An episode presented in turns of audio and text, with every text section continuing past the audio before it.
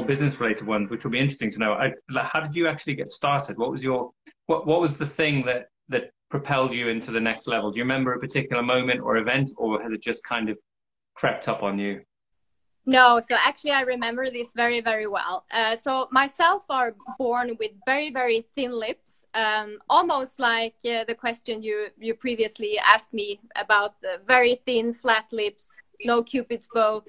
Uh, that was me, and uh, I had complex. I was self conscious about my lips, and when I smiled, it was like only teeth, more or less. So I always, haha, when I smiled. So when I was 19 years old, um, or way before that, I started doing research. Uh, I wanted to have my lips done. So I started doing research and I found a very well known good injector in Stockholm. I lived four hours by car from Stockholm by, back then. But when I turned 19, I decided now I'm going to go for it. So I went to Stockholm to this clinic. And when I stepped into this clinic, I sat down in the treatment chair I looked around and by then I was I was the only one wearing makeup uh, in my class. I was interested in fashion and I come from a very small small city in Sweden by the way.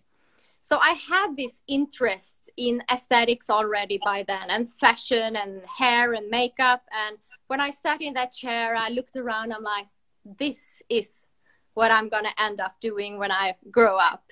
So I remember that so, so well. One day I'm going to become uh, an injector and, and work in this beautiful environment and make people happy. And also, when she did my lips, I was overwhelmed. I cried. I was super happy.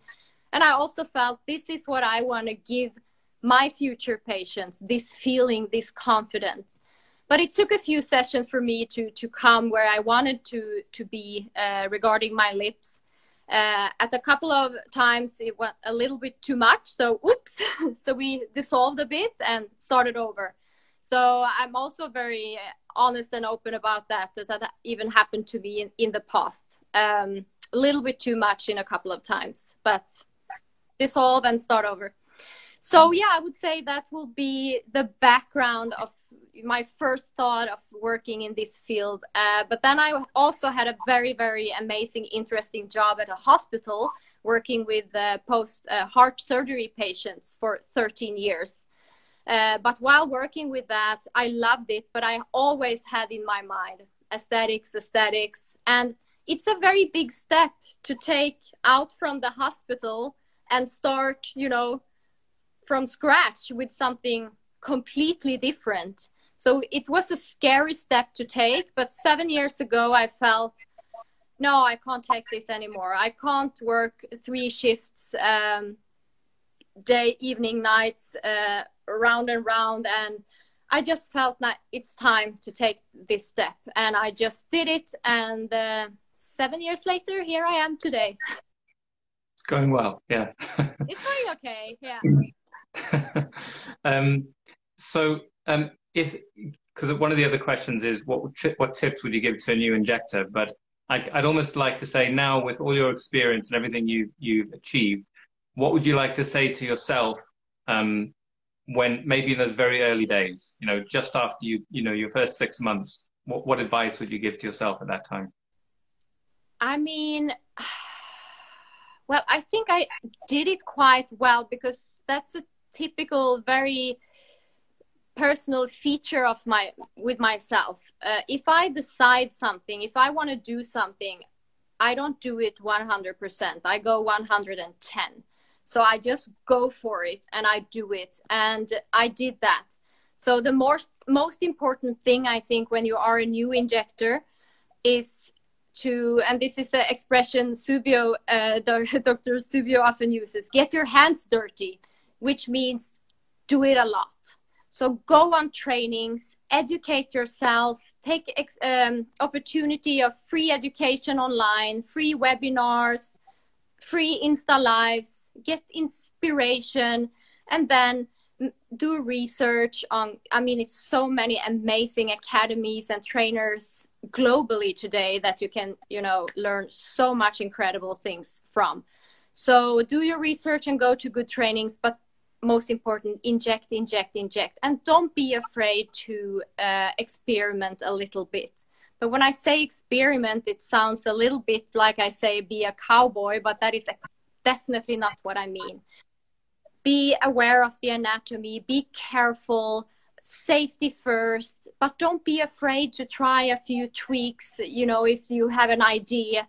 Um, i think that is a good way to start. And also find a mentor find someone that are willing to help you answer some questions that you might have that doesn't add up uh, reach out to people. You will be rejected by some but you will be welcomed by others. And i mean it's worth doing that try to reach out to people and, and ask but go educate and inject as much as you can that mm-hmm. will make you a good injector yeah i hear you on the whole you you have to get out of your comfort zone and do some new things. You can't yeah. if you if you wait for you know just changing your angle by three degrees. You want a new certificate, then um, you're never going to progress. You, you have to work from first principles, know where the blood vessel is, try something on a small scale, assess the result, and then you learn. I mean, if you think about most of your injections, you wouldn't have been able to to get them on even a, a two week course. Like it's the, it's thousands of injectors injections that that kind of develop that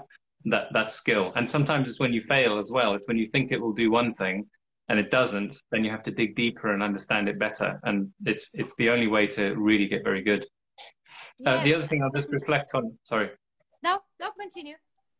I was just going to reflect on what what I think um, is also useful, just from a human motivation perspective. I love that you had such a clear vision of what you wanted to do because that's something I've been thinking about recently. If you don't have a very, very clear vision of what you want, there are lots of reasons not to try. There are lots of equally good things you could do. And I, I imagine that that vision that you had in that first experience pulled you through a lot of the uncertainty because you, you had such a clear path in your own mind, even though no one else can see it. It's your path. And then you, you do things that are risky and scary because I'm sure it wasn't easy for you you know, none of these things are uh, just fall into your lap, although it can look that way when you're on the other side. Um, I know that it's not the way. So you, you need to be able to have those, a very clear thing that you want that matters to you personally, not that someone else wants, that you want. Uh, and then you'll do these things. So do amazing things. Absolutely. I think you should be more driven by, by passion rather than anything else, uh, because that's what's going to take you very, very far in this industry. Be kind, generous, and have the passion for what you do. I think is a very nice uh, fundamental things to have with you. Mm-hmm. Mm. Absolutely. Um, next question would be um, Will you come to the UK and do some training? of course of course I will. I get a few requests. When are you coming to UK? And it's actually quite mind blowing that I haven't been there yet. But with that said, I had a couple of gigs uh, booked in, but it got cancelled due to COVID. Um, so I wa- was on my way, but it got cancelled. But I do have a gig that will take place in London with my dear, dear friend and colleague Raj Acquilla. Uh, that was supposed to take place a while back, but unfortunately, COVID make it, made it difficult for us. So we decided to wait until it's much, much smoother and easier for people to travel. So hopefully next year, and we want to have it maybe during the summertime when it's nice weather and uh, um, date and place will of course to be confirmed, but it will take place in London. That much I know, and it will be me and Raj on stage and injections. Uh, I will focus on lips as usual, maybe something else down here. Raj will do his magic uh, everywhere. Um, so that's on the schedule, uh, on the agenda. And um, yeah, for sure that will happen. Uh, but then, I mean, also I probably come and have other gigs in, in the UK as well, as soon as mm. COVID calms down a bit. Well, if you ever want to do anything in the northwest, I'm sure we'd be happy to help you. North of England, we always get forgotten. Uh, oh, London, I'm coming straight to you. yeah, that will be my first. Uh, that would be amazing. Yeah. yeah, I would love that, Tim and Miranda. It would be awesome. Um, another good question, which I think um, you're actually a very good example of how to do it, but how do you cope uh, in a saturated market of practitioners? How I cope in a saturated. yeah, how how would you? I mean, how have you coped? what's the secret to uh, to not basically? If I rephrase it how I see it is, what is the secret to not having to worry about competition? Yeah, good question. Well, I I just I see myself very lucky, but I think the background for that is my passion. But I've been lucky to have a lot of patients in a already in a very early stage of my career. I was able to build up a client base quite quickly, and by just being yourself, uh, being honest, being you know um, honest with your patients, you you create like a very lovely relationship with them and uh, i have so many patients that actually became my personal friends. Um, so i think just being loving what you do uh, and also of course i have my instagram to thank for it um, uh, posting before and after pictures of your greatest work uh, also attracts patients of course. So, but I mean, I, I see myself as lucky that I don't, you know, have to feel competitive by many. But I think it's patient yeah. for all of us out there, isn't it? Is it so saturated, really? I mean, aesthetic treatments is increasing, the demand is increasing. So yeah, I don't I... see what to fight about. I, I, agree. I think more and more people having it, and it's still a growing market. It technically isn't saturated. It just feels that way at various points in your career, um, but it's actually not saturated. Uh, no, it's not. From, I don't feel. Yeah. From, the outside, what I what I would say uh, I see in you is n- number one. It's what you've already said. That obsession. Um, you you you have a very clear obsession. You no one who's not obs- if you're not obsessed, you can't inject slowly. You want to move on to the next patient you know if you're really in the moment trying to make things as good as you possibly can because you feel like they're like your lips that drives you to get better in a way that someone's trying to just get patients through the door will never do so and that, that's one of the things something there tim real quickly about my obsession what do you think my fiance says every time i put a movie on pause and start talking about that actor's lips he's like come on can we watch this movie? I literally pause uh, in the middle of movies or series and I talk about the lips and you know it's yeah that's how obsessed I am. So that's true. Yeah. yeah. And with the obsession is focus and consistency. Um, you know that's the thing I see on your Instagram page is just unbelievable consistency. So it's it's very hard to do that. You know I've I've done too many different things and and i am doing fine no problem but whenever i do something consistently for long enough you get better in a way that you can't almost predict how it's going to go until you've done it for a year and then suddenly you realize that's what all the gains are so i can see that in you as well thank is, you it, but it's true i mean would you would you want to pay a fee and stand on the waiting list to get your tear trough done by me no i don't think so then I would probably refer you to someone else because that's not my specialty. I mean, I do them uh, now and then, but I don't have passion for it. It's so difficult because I don't do it every day.